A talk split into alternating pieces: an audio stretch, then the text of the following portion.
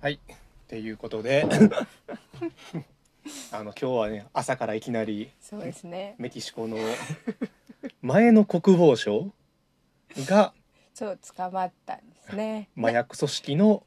うん。ボスだったと。そうですね。仕切ってたみたい です。え、国防省って基本的には麻薬組織と戦ったりもするの。そうなんですよね。ただメキシコってやっぱりそこが曖昧で、やっぱり戦う相手やからつながりやすおおー。いんやと思えう。私もびっくりしたけ 結構びっくりニュースなん。それともびっさもありなんニュースなん。ど、びっくりニュースやし、しかも多分そのいきなりえっ、となんだ。えー外務省から連絡来たみたいそのニュースが入ってきたのがどこの外務省？えメキシコの外務省に多分アメリカの外務省がああ捕まえましたって言ったみたいうんで、だからちょっと混乱しててメキシコも、え捕まったらしいでみたいなになってたのがこの23日ですね。あ、今日じゃないんか。今結日じゃ構な前いか。なんか23今週の話今週の話に、うんメキシコの前国防相がプライベートでアメリカに旅行に行った際 にロサンゼルス空港で、えー DEA たれなんていうのかな麻薬、麻薬えー、分からへん、まあ、アメリカの麻薬組織を捕まえる組織に空港で逮捕されたという、そうです、ね、すごいニュースが、そうですでさっきそのメスペインのニュース読んでたら、そのひその出どころ麻薬の出どころが、うんシナロア州っていうほメキシコの北部の刑務所らしくって、で一人その今つ今日今日というか今週捕まったうんシエンフエゴさんなんですけどシエンフエそゴの、前国防相、うん、の前にも一人捕まってて、うんでその人もシナロア刑務所のかに関わってた人なんですね。でそのシナロア刑務所に捕まってんのが、うん今もう捕まってるんですけど、ちょエル・チョポって呼ばれる、うんまあ、マフィアのトップですよねおー元トップかな、うんトップがもうそこにいてだからもう全部あそうなんや繋がってんのやなっていう、いやねそうかそうか、うんでもそれが今までこう出てこなかった話やかうら、んまあエル・チョポが捕まってでまあ暗躍してんのが国の人間で、うっんていうのは分かってたけどでも誰がみたいなのが、まあ出てきたなっていうま感あ、じ。がっつり政府の要人ががっつり麻薬組織やったっていうしかもトップトップやからね、すごいんですね、まあ、メキシコ政府の中でも意外やったんかなそれともある程度知ってたんかなそんなんてどうなんですかねなんか知ってたとしても言えなかったのか、どうかだなって普通に考えたら結構でかい麻薬組織のボスやったわけやんそう知ってる人そりゃいるよねっていうさそうそう、でなんかその去年就任したアムアンドレス・ロペス・オブラドールかな、うんアムロって言うんですけうど、ん大統領の前がもうもうそのつながりまくってる、うんマフィアとつながりまくってる組織っていうか、まあ、大統領やったから、政党やったから、うんでそういう政権政変党がわあっるんやてそう政権うがん変わって、えーまあちょっとなんていうのか揺れてるというか、なのかわからないっていうすごいなメキシコということで、えー今回の「今夜プラグラジオ」はメキシコ特集でございます、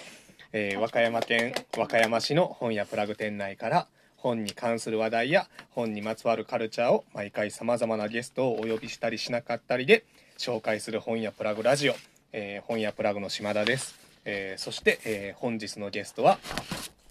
きからふみこです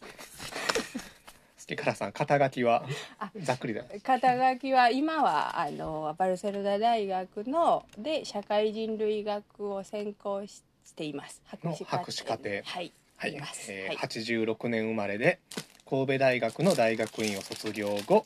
えー留学でも行っていたメキシコに渡り日本語教師などの職を経て、えーチアパス州のチアパス自治大学先住民研究所にあの修士課程に入り2019年に終了、えーそして現在はスペインのバルセロナ大学社会人類学専攻の博士課程で本来やったらねバルセロナで勉強しているはずがそうですねはいうん、コロナによりはいバルセロナに渡れず、はい日本ではいやはりリモート研究をしてるってことになるそうですねそういうことになってます、うんはいで本来は、えーメキシコでなんていうのかなスペスペイン語の文学研究えー、どっちかというと翻訳翻研訳研究究の方がすっきりします、うんはいスペイン語の翻訳研究ということで、えー、もともとメキシコだったのを同じスペイン語圏の、えースペインに渡って研究を続けていらっしゃると。はいそうですねはいメキシコは結局大学院、えー、寝台の大学院出てから何年住んでたのえー、っと五6年ぐらいかなろ7年目に入ったかなぐらいだったと思います7年目に入った時に、えー修士課程が終わってで次バルセロナに渡ろうかっていう感じそうですねはいそんな感じでしたあでもまあねわしはあのスカラとは大学のい一個え同い年やけどそうそうすすえースキカラさんは一浪してるからそうですな大学でいうと一個学年下やってはいたそだうでも、ね、メキシコに渡るって言った時に普通やっぱりわしも思ったしうん大丈夫かなって思うしさあー心配されやすい国やん間違いなくメキシコってそうですねまあ大丈夫なんていう話にはなりますようね、んうんただささっきもちょっと出てきたけど北部なんですよねやっぱりこうそういう直接的に何かが起こっているのうが、んでシティももちろんその危なくはなるんですけど、うん地域によっても危ないけどでも住みやすかったですね私は住みやすかったですえメキシコシティはメキシコのどこ中心中心よりちょっと下になるかな地理的にや言えやば南やや南そう、メキシシコってやっぱり日本より大きいんやねこの間ちょっとその話題になったけどそうそうでしょ、うんそうでしょメキメキシコはね世界13位あ14位かなそんなに大きいのそう世界14位の国土面積で日本が61位あ全然違いますね全然違ううんうんやから言ったら北海道で抗争起こってるの が関西に住んでるとあんまり伝わらへんみたいな感じなんかな、まあそういう感じですね。うんで、うん、シティで言うと、まあ、シティもなんかこうちょっと危なくなったりすると銃撃事件起こってたりするんですけど、でもその、うん、なんだろう食べ物の安さとか、うんそういうのをこう考えると。うんみ日本よりなんか住みやすかったな、ね、メキシコって物価安い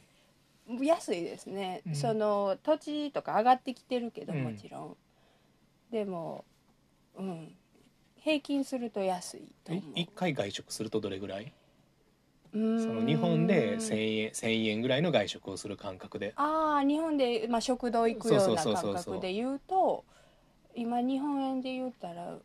500円切りますよね3 400円ぐらいちゃうかな感覚でいうと半額半分ぐらい、そうですねで結構フルコースで出てくるからうんスープ、ご飯メインデザートとか、まあ普通の定食みたいなやつうで、ん、だから美味しいしそれで、うんうんうんそうで特に私が行ってた南チアパス州にそのチ後半アパスはどこなのチアパスは南なんですねうんグアテマラの近くも隣うんそこまで下がったんですけどそこに3年半ぐらい住んでて、そこになるともう家賃も安いし、食べ物もそれこそ新鮮になってくるし、うんフルーツとか特うに、ん田舎なのそれはまあ田舎ですよねここ日本で言ったらどんな感じになるんやろ人口は多いうんまあその多いんかな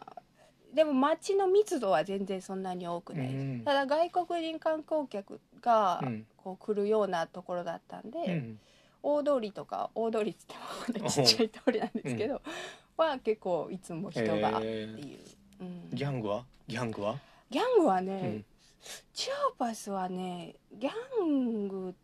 なんかこう北北にいるようなギャングはいないかったかな、うんどっちかというと別のこう構想みたいなのが、うんその先住民が多い地域だったうんだからうん、別のグループがいたんじゃないかなっていうまあ感じ、何地回りのヤーさんぐ らいその肩着にはそんまあなやたらめったら手を出してけえへんぐらいの、そうそう、うん、であのあのチアバス日本で言ったら、うんサパティスタがあの、うん拠点にしてうるんようなところなんで、サバディスタっていうのはサパティスタっていうのは共産党系のゲリラえーいやあれは共産党って言ったら怒られるんちゃうかなあ違うかどっちかというとアナーキストたちあそうかそうかそやうかと思います なんまか、まだいるんやそうですね自分たちであの自治を形成して、コミュニティを作ってでそこでこう生活してで今94年ぐらいうにんそのか、活動が始まったんですけど、うん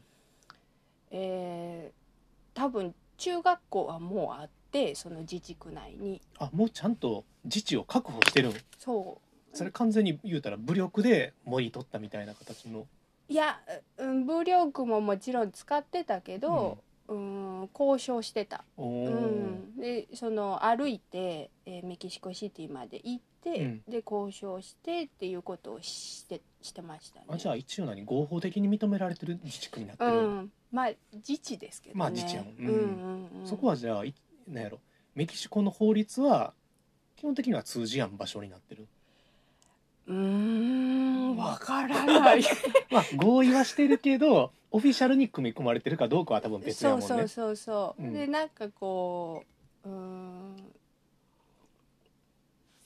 みんなに開いてる場所じゃないんですよね、やっぱり。はいはいはいでただそのそういう会そういう運動に対してすごくこうシンパシーを覚えた人たちが、うんこう勉強しに来るような場所でもあるんで、うーんなんかフェスティバルとかやったり、学校ツツイル語っていう先住民の言葉ツェルタル語もあるんですけど、いう言葉を話す人たちやから、うーんその日その言葉を学ぶ1週間の学校みたいなのも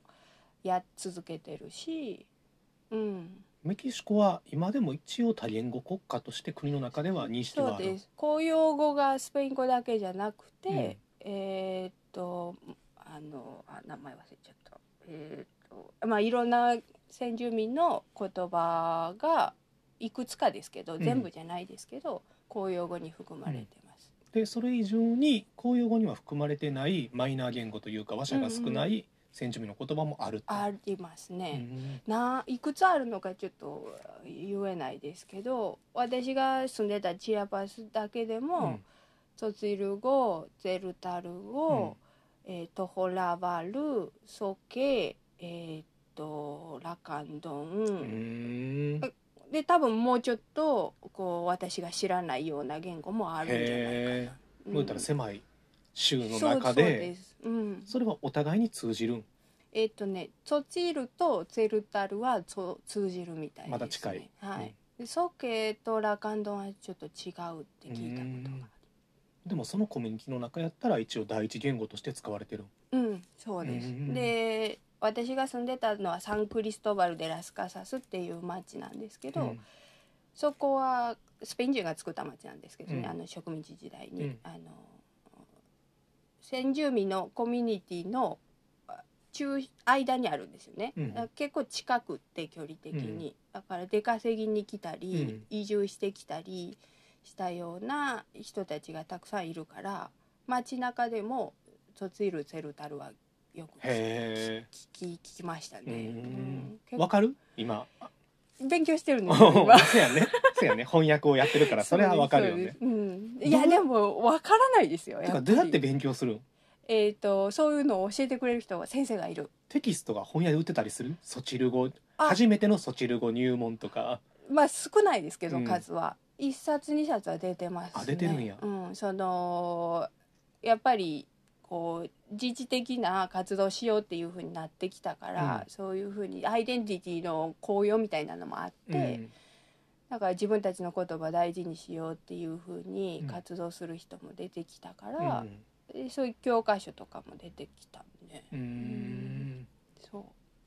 うどうなん難しいスペイン語とはやっぱり全然違うえー全然違う、おーでその今もオンラインでやってもらってるんですけど先生と、日本語私が教えて、うん彼女に卒業を教えてもらっててそうやねそそちる人っていうわけではないよねまあなんて言ったらないいんのかてなそちる語馬車っていうだけかなそうですねなんか一応くくりとした民族名でもあるんですよね、あとちる民族みたいな、でその、えーぐおもっと大枠のグループとしてはマヤ系はいはいはいに入るらしい,、マヤ系と何がある大きなくくりはえっ、とマヤ系ともう一つもう恥ずかしいな な何かがあるな普段使わへんもんね別にそうえっとねメキシコシティのうん間に、えーメキシコシティのあたりにねすんえっ、とああもう最悪やなこれ えっとあ思い出したら言います、思い出したら言います、まあい思い出くしたつかあるうんんいでくすつかねそうそうそう大きい民族の系統があってその中でもさらに枝分かれしてて、うんで言語も違って、うだからん、文化も違う祭りとかも独自の祭りとかそうですねその村によって違ったり、であの着てる一応衣装衣装って言ったらあれやけど、うんこう服も違ううう、ん、うんだから街で歩いてて、えこうみやっぱりそういう民族系の衣装好きなあのツーリスト多いから、うんうんうんいっぱい売ってるんですけど、うんこれはどこどこのやでとかお言って。おはいはい売はらい、れはてい、ますね。うん。文字はあるん元え、もともとはないですね。うんだから、今採用してるのはアルファベットで。アルファベットで文字に起こして例えば、うん。まあ文学なり、うん。まあ何なりかとか本が出たりしてるんその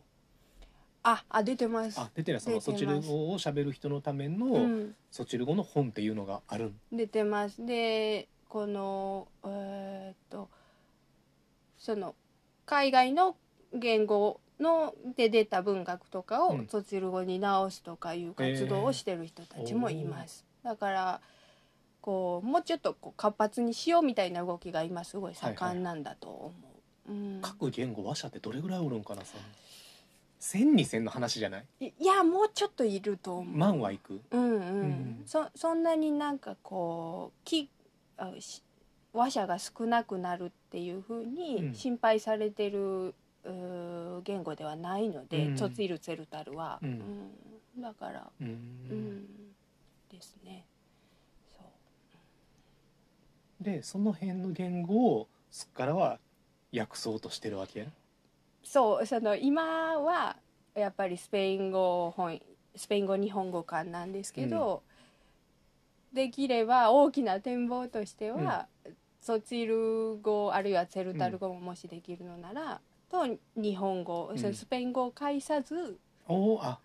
介さずにソチル日本語っていうので、何かこうねいくつか本をだえ本翻訳できたらなと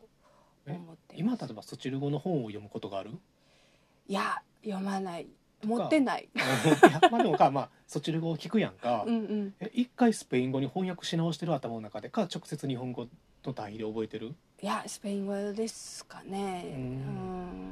スペイン語に直すかな、うん一回自分の中でそちる語を聞いてそれがスペイン語の大訳を考えて、うんさらにそこから日本語に落とし込む感じそうですねその教えてもらってるのがスペイン語を介してなので、やっぱり日本語に持ってくるよりはもうスペイン語とジルでやった方うんうんが、まあそうかそうかそもそもすっから別にスペイン語で別に物事考えれるもんね今まあね考えてたんで、ん今はそちうょっやねともうあれですけど、うんうんあっちに住んでた時は、うんねそうそうあのメキシコとかスペイン語の翻訳としてこれ出版社はどこって言ったらいいんかな出版社は、出版社なるものはなくて、えっと神戸今外大の島田そうさんではす島田さん島田純子さんが企画してるあの出版物なんですけどは、え大阪外大大阪院のドクター今、だと思いますえーうんまあ、あの大在阪籍してると思う、うんうん大阪大学で、えーチェコ語研究されてるチェコ語を研究してるえー島田純子さんという方がいらっしゃいまして、えーその方が編集で出されている「翻訳文学機構」というアンソロジーがあります。でこれ多分1が好評だってうんまたあの翻訳文学機構2が出ましてなかなか日本で紹介されにくいえー言語の小説であったりまたちょっとマイナーな作家の小説、まあ、短編ですね短編を、えー島田純子さん企画で訳して出すというはいでこれの2に、えー、好きから文子さんが、はいルイス・デ・リオンのはいグアテマラの文学者はいそうですの「時は縛るバーにて開ける」という短編を訳されてはい読ませていただきましたけれどもああありがとうございます「し縛るバー」って何シバルバーというのは、あのーえーとポポルブフっていうものをまず説明しないといけないんですけですよどね ポポルブフに出てくるあの世界なんですねシバルバーっていうのは。ポポルブフというのは、ポポルブフというのは、えーうんまあ、うん、なんて言ったらいいのかな物語軍なんですね。うんで物語軍が今はもうマヤ神話っていうふうにあの捉えられてるんですけどあ南米全体の古代の古そう代でとすいうかえっとマヤマヤマヤ系のキチェ族の,、うんあの神話だというふうに解釈されてるんですけどもともとはその、まあ、あのこ交渉で伝わってたものを宣教師がメモったんですよね。で、まあ、スペイン語もつけてキチェ語でも書いてっていうコピーがうん残ってて、うんオリジナルは残ってないんですけど、そのコピーをもとにあのーどんどんどんどん現代風にまとめられたものがうんポポルブフというものです。一応さまずあの読むときに一応役者後書きというか解説から読もうと思ってさそうなんや、うんはいはい。でもなんかこの作品にはポポルブフへの意識が見て取れるっていきなり出てくるからさ ああそうなんかなってそうポポルブフへの意識がさうんわかんねえよってなるそ っかそっか。うんポポルブフを、うんあのー研究対象にしてあたそうんなんでよ、す。うん、そうポポルブフっぽさがいまいちわからへんからそうですよさだから ちょっとなんか読んでたらさあなんかマジックリアリズムっぽい書き方のような気もしたし、うんうんうんうん特にあの序盤の方とか、うんうんうんうん、でもなんか、まあ、グアテマラの文学多分グアテマラの文学で初めて読んだけどあ本当ですか。でもなんか南米文学ってやっぱり南米文学特有の、うんうんうんうん。なんやろリズムといううんか、うんうんうんなんやろあとは主語がいろんなものが主語に変わったりとうんか、うんうんうん、そうですねなんかすごい難しかったんですよえこれ読んでても難しいよあの どいいい難しかったですかわかるわかるよ読みにくかったですか読みにくいというよりは、リズムがやっぱり見つかるまでは、その言葉のリズムっていうよりも、そのうんうん文章の流れがど独特の流れ方してるやんやっぱり、うんうんうん、あそれがあるあったのなら良かったですあな 逆に流れが逆に逆にでもそ三分詞的やし決してう、うん、読みやすい話ではないよね。うんうんうん、そうですね。なんかその決してみんながこうスイスイ読めるような話ではないですうんね。だってストーリーを今説明要せんもんうんうんうんこのあの「時は縛るバーにて開ける」はいもともとっていう同名の長編小説があってそのうちの前半部分というか第一章だけを訳出うん。そうしてるです。そうです。一応まあ続きっていうものがあるんですけど、うまあもう島田さんご存知のようにストーリー展開みたいなものうがんあんまりないので、うんその今出てきた主、うん、男の子がどうなるとか、うんそういう話は出てくるけど、うん別に終わりもないし、うんでポポルブフの意識が見て 取れるっていうのは、うんその物語自体が循環してるようなあ感のじそなれんはですすよ、ねね。だから時系列がよくわからんくなってくるしそうなんですそうそうそれがあのポポルブフもそうで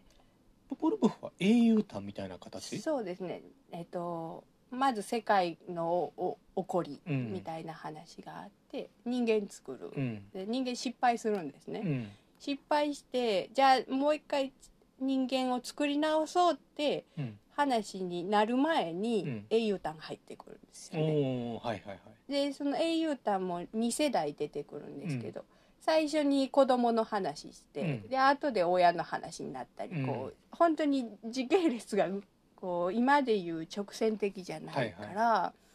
ええって最初になるんですけど、でもこう全部こう読み終わってもこうつながってるような、はいはい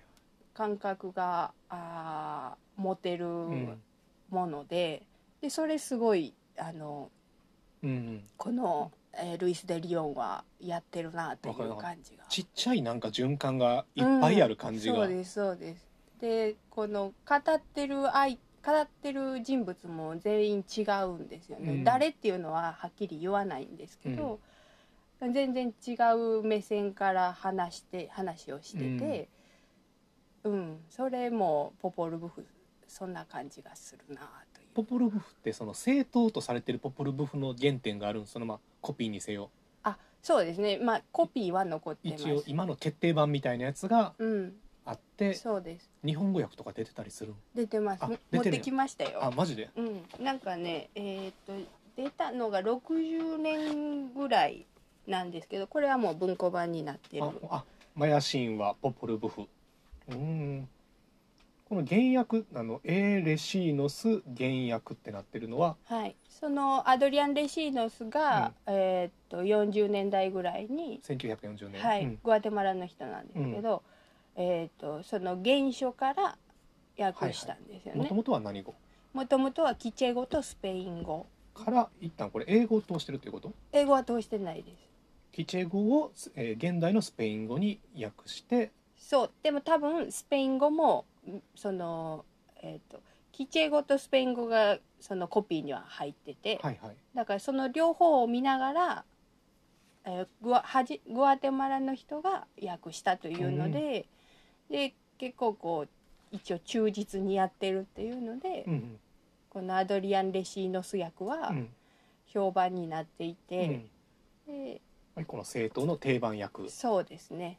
で他にもいくつかあの日本語に翻訳はされてて。うん、簡約ではないんですけどあこれ簡訳ではないあまだこれがこれは簡約簡約で他のバージョンは簡約ではなくてそうやな中高文庫から出てるんやね「マヤ神話ポポルブフ」で三島由紀夫が、そうなんですよ、うん、絶賛してると この「ポポルブフ神話を」そうなんですよね、ううんんそうでこのイラスト挿絵もうん入ってるんですけど、うんその挿絵はあのディエゴ・リベラっていううんメキシコの、うん、あれ何年代なのかな戦前20年30年ぐらいだと思うんですけど、えーっとの画家がいて、うんですごくあの特徴的なで先住民のいはいスペイン人が来る前の文化を取り戻そうみたいな活動があってうんでそれをすごくこうやっていた画家ですね、うんあのフリーダ・カールの旦那、ねああおうー、んすごいポップやけどなんかプリミティブというか土着のエネルギーそう感でがすねすごいかっこいいイラスト、うんでこの前の版大きい版版はカラーうでんあって、へえめちゃくちゃだってなんかもはやストリートカルチャーの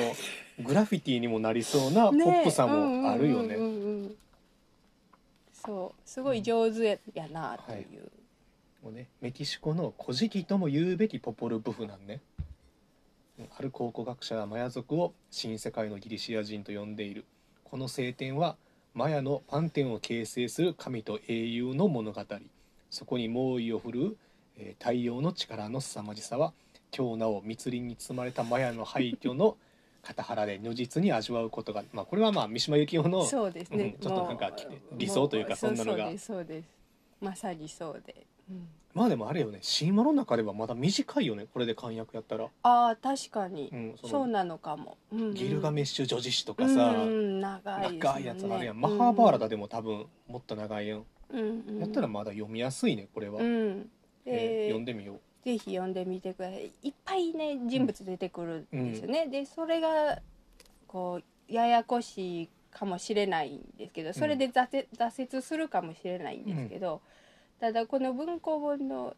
はおすすめなのはこういうのがちゃんとあるかあら人物相関図が初めに相関じゃない人物紹介の一覧がそちゃんと頭に載ってるかうらそややこしくなったら戻ったらちゃんとわかるうっていう感じですねうん。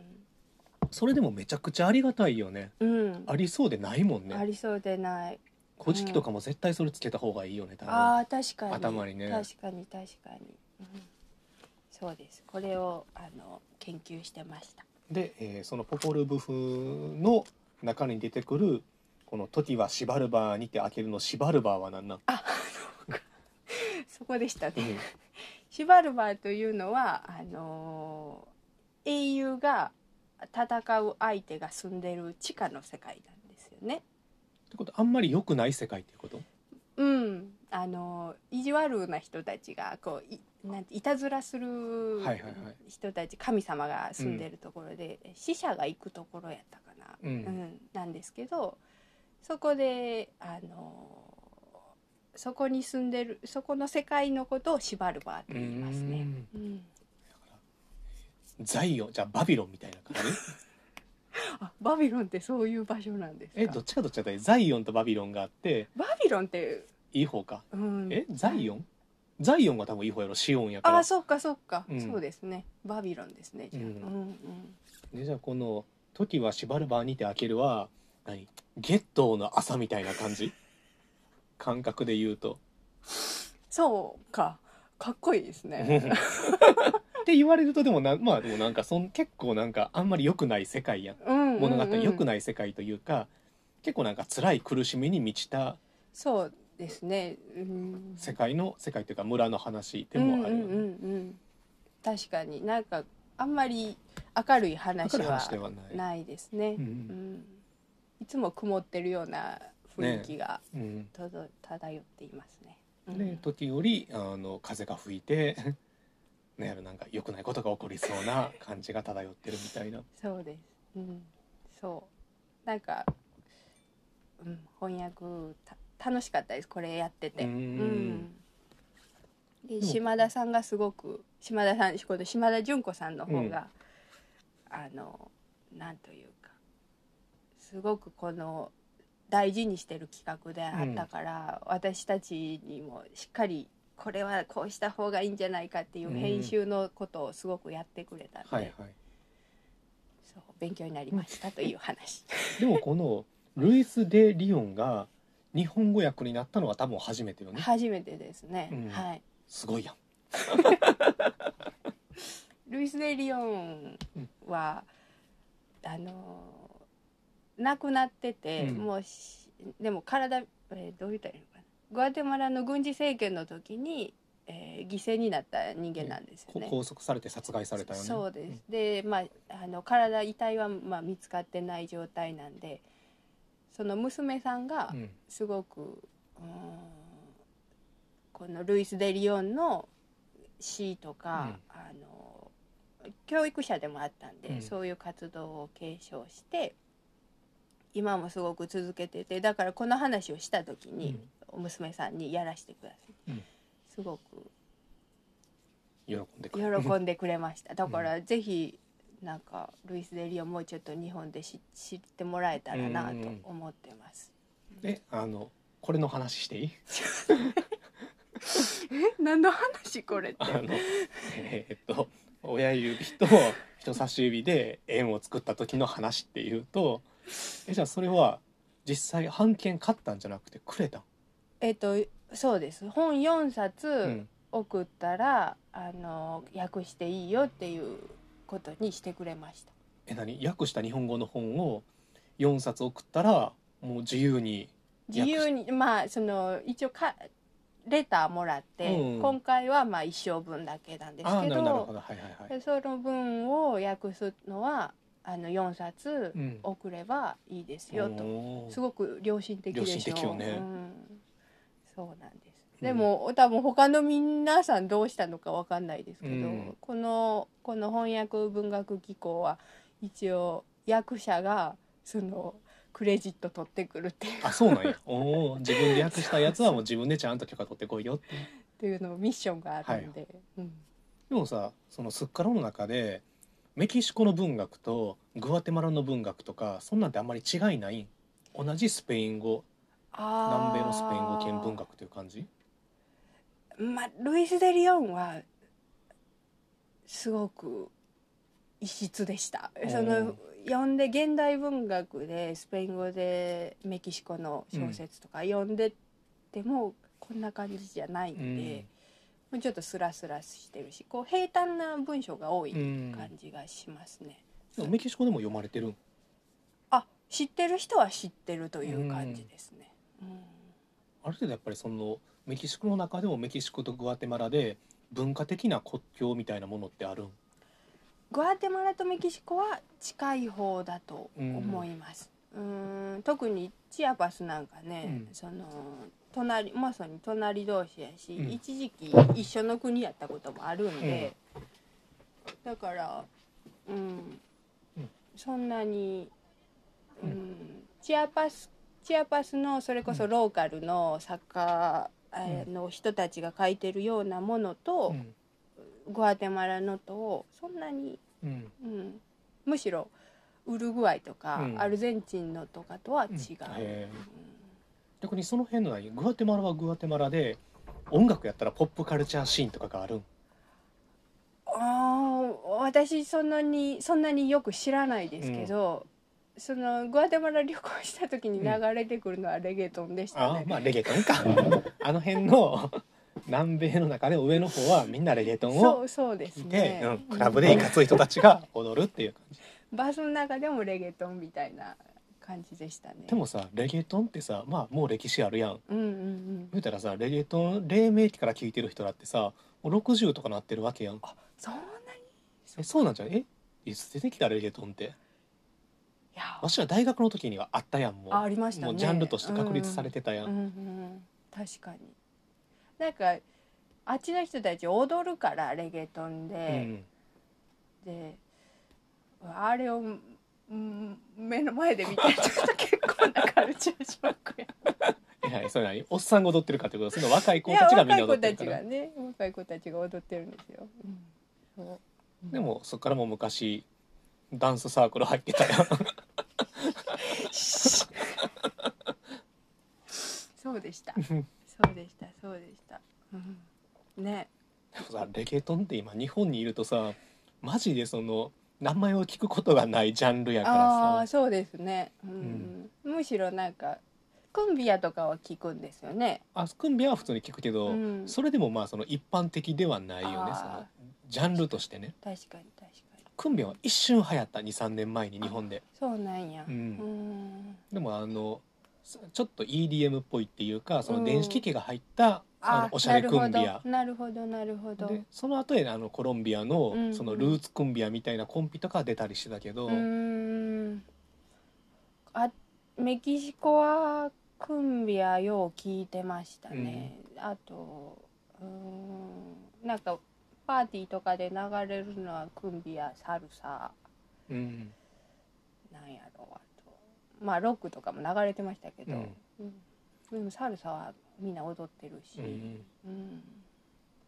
さすがに k p o p は流れてないんかメキシコは。ねえ k p o p があんなに人気だということを、うん私はメキシコから出るう直前に知っ たような感じだったんで、うん、でもまあメキシその子供持ってる友達とかはすごく BTS でしたっけ、 BTS BTS 子供が聞いてるとか言ってたんで入ってきてるのはあ入ってきそてうるやメキシコの友達の子供っていうこそうとですそうですそうです、うん、だってなんかアメリカとかでもその BTS はまあうんもともとその韓国系の移民の人も多いけど、うんうん、そうじゃなくてそのメキシコ系の移民とかととりあえずその,、あのブラックでもホワイトでもない、うんマイノリティの人たちにもざっくり人気みたいな、うんうんうん感じでは聞くから、うんうんうんうん私の世代でうん BTS いいよって教えてくれた人はいなくって、だからこんなに知らないまま出てきたみたいなことになったんですけど、うん、でもそうですねまあでもそらクンビア聞いてるゲトン聞いてるパーティーで k p o p は流れやんしねそんなにポップなんですかいやポップっていうよりも、どっちかというとヒップホップ的なアプローチが強い気がするあー BTS とかになるとうん、。なるほど、うんヒップホップとかそれこそ R&B ソウルのどっちかというと完全に北米のあー音楽のなるほど系譜やかなるほらどちょっとじゃあ違うのそうかもしれない南米の音楽の系譜ではない気がするうんそっかもしかしたらメキシコシティとかだったらこう根強いファンがいたりしたのかもしれない、ううんん私は田舎にいたの でまだメキシコシティやったらさそれこそ多分 j p o p ファンもおるやろうしねああそうやね、うんまあそういう意味ではねいろんな人がいるところなんでね、うんそうあそう全然話が翻訳のとこがずれてった まだ訳す気はあるんまだ訳す気はありますよえ時は縛る場にて開けるは最後までもちろん読んだんいやもちろんもちろん 読みました読みました、ううんんただそうもう本当に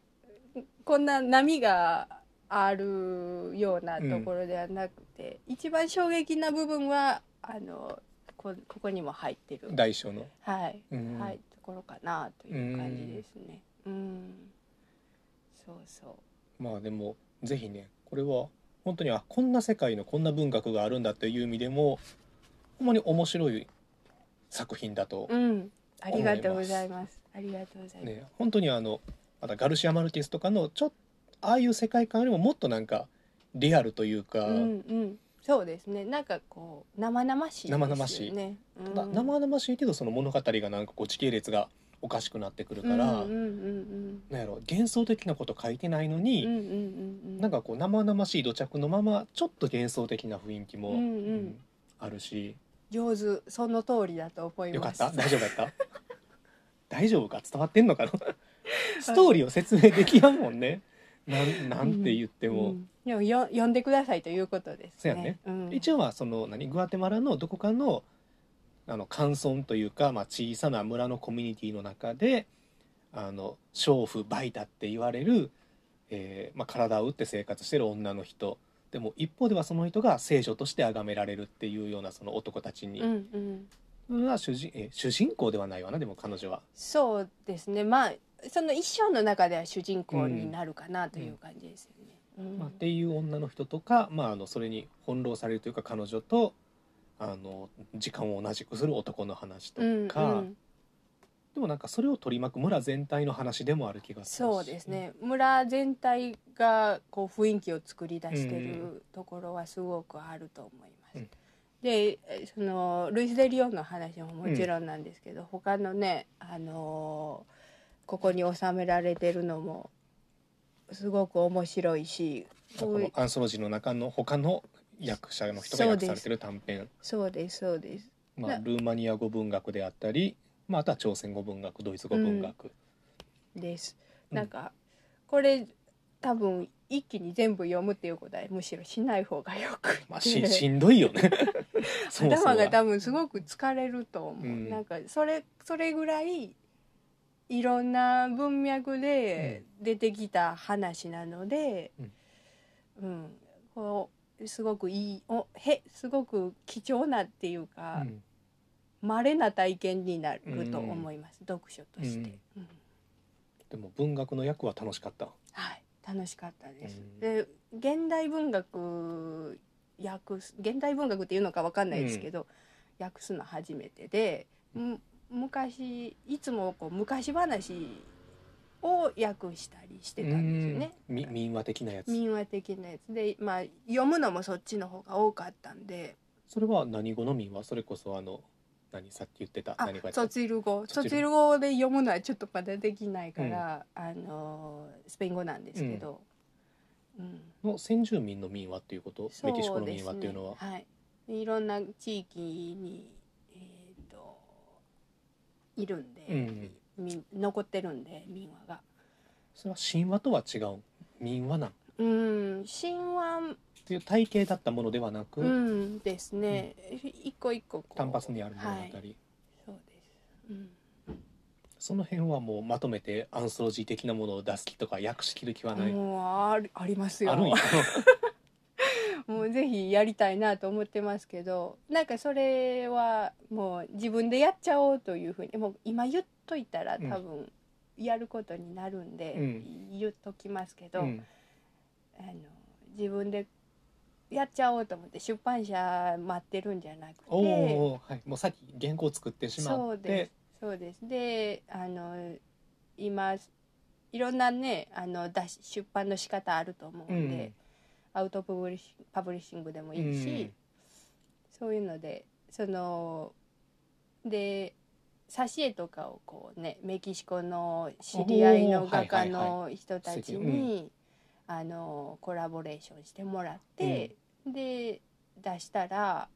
多分いいものができおるんじゃーうんあそれはいいものはできるよねまあそんな出てないよねメキシコの民話ってうーんまあそうですねそんなに、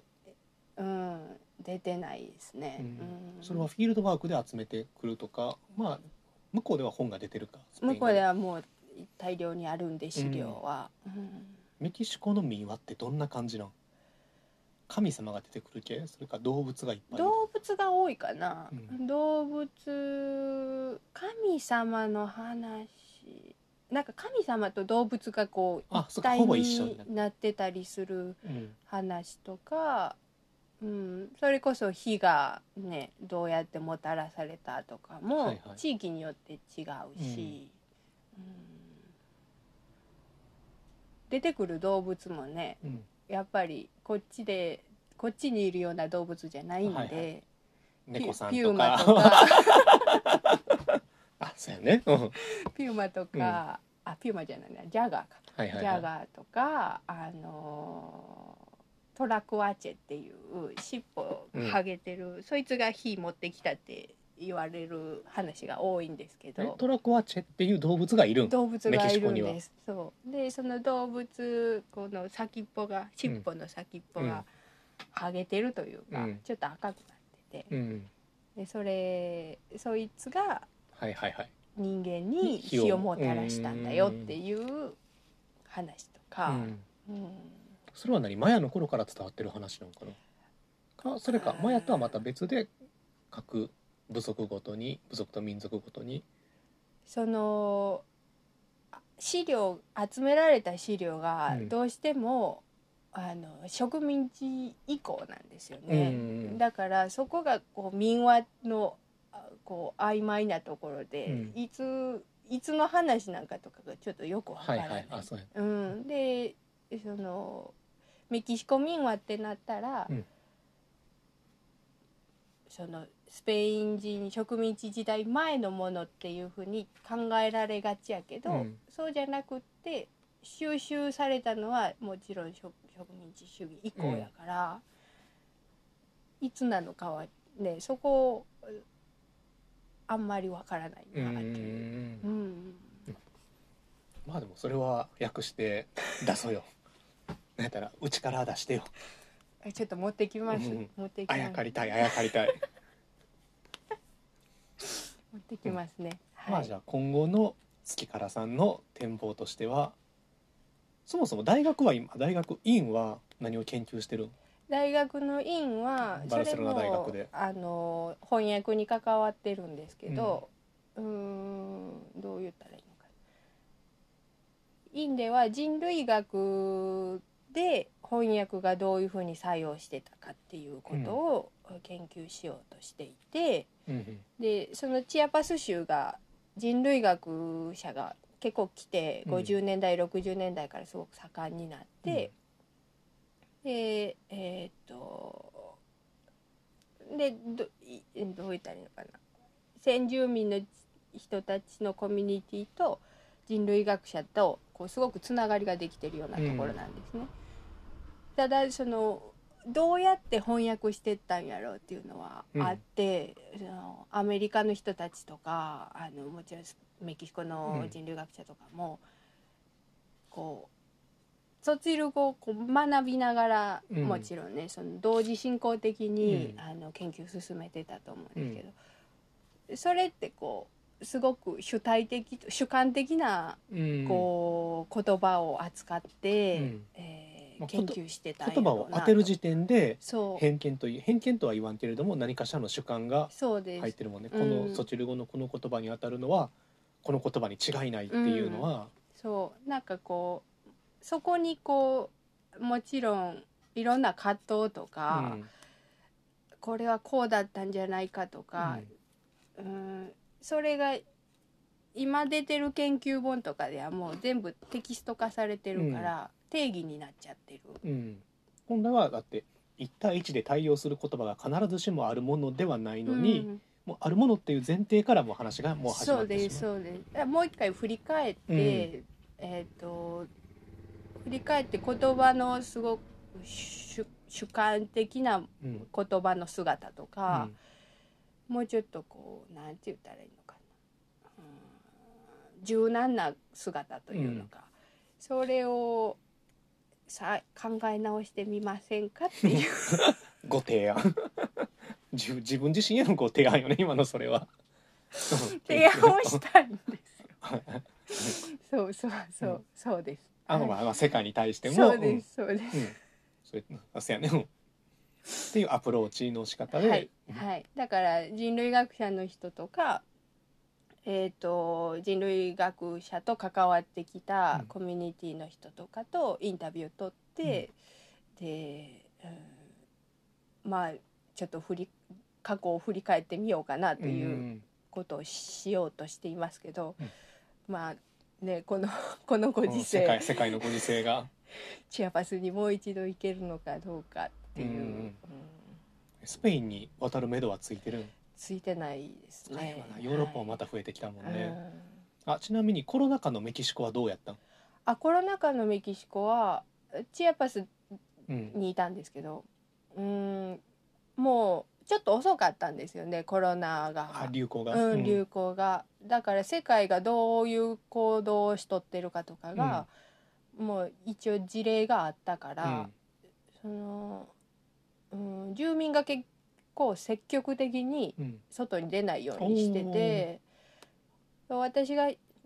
出たの5月の末かな、日本に帰ってきたのが、はういん、 5月の末だったんですけどその時までの話で言えばまあなんか自主的にあのお店閉めたりとかしてるところもあって、みんな大丈夫なんかなっていう、んをやりくりできるのかなっていう感じだったんですけど。まあ大きな暴動とかそんな混乱とかは全然なうく、ん、ただメキシコシティはちょっと、うん、ちょっとえらいことになって荒荒れてたわねうん、かなというう、うんんえ出たんコロナはチアパスでも一あ応出てましたよあ出はいなんかうんただしやっぱりこう小さい村なりの、こうね問題とかもあって、でアメリカに出稼ぎに行ってる人たちが、アメリカからコロナが広まってるからうん帰ってくるってなっても、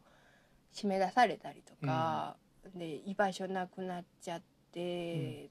困ってで一人自殺してるのとあからまニュースになったりしてたし、なんかこうそれチアパスはチアパスなりの問題が、うん、うん、出てきてたなという感うじです、んうんやっぱり出稼ぎでこう暮らしてる人たち多いんうで、んあそうかうんまだそれはシティとかに行くんじゃなくてやっぱりアメリカへの出稼ぎがそうですね、まあ、アメリカシティ身近で言えばサンクリストバルまで来るとかもあったんですけど、うんそもそもサンクリストバルに行くのも控えろみたいなことになったりしたから、うん遮断っていう感じでしたね。なるほどはい、はいまあっていう感じなんですけれども何かしらまとめてくださいえっ、となんかすごく島田さんとやっ たから。ねえな流れがないラジオになってしまったんです けど 普段はもうちょっとちゃんと流れがあるもうちょっとなんかちゃんと聞いたらよかったごめんよ島田さんのせいにしたんではなくいやいてやそうこそうういそうつものねいつものかいつもの世間話的なね世間話になってしまったなという感じがするんですけど、はいとにかくまあね、うん今後な別に出版物とかまだ決まってないよねなんかどっかに聞こうとかあるえっ、と、うん、あるけど言ったらあかんのかは言っあそうなあののちょっとわかんないんでまあでも交互期何待かしらはあるとということではい、はいまあじゃあとりあえずはこの、えー島田純子さん編集の、えー翻訳文学機構2」これは多分関西の独立系書店では結構扱ってると思います。はい特に京阪神は京阪神多いよね、はい多いと思います。だから、えー本やプラグでも扱ってますし、えートイブックスにもあるし多分経文社にもあるしあ経文社さんにもあると多思分います多分スタンダードブックスターとか成功者とかあもうあると思います、はい多分一般の書店はただあのないよねバーコードないから、はいうんあの関西の独立系書店では結構取り扱ってますで、はい多分ワンはもうね売り切れてないもんねそうワンはねあの今も出して、どどこかの本屋さんにはうん、数冊残ってるかなぐらいなので、はいなので2もひょっとしたら売り切れる可能性があるので気になる方はお早めにはいご購入いただければと思います。ははいい、ツでツーはね、もう100冊切ってるんでお残りはいはいじゃあ急いでください。はい急いでくださいはいということで関原さんありがとうございました。ありがとうございましたいや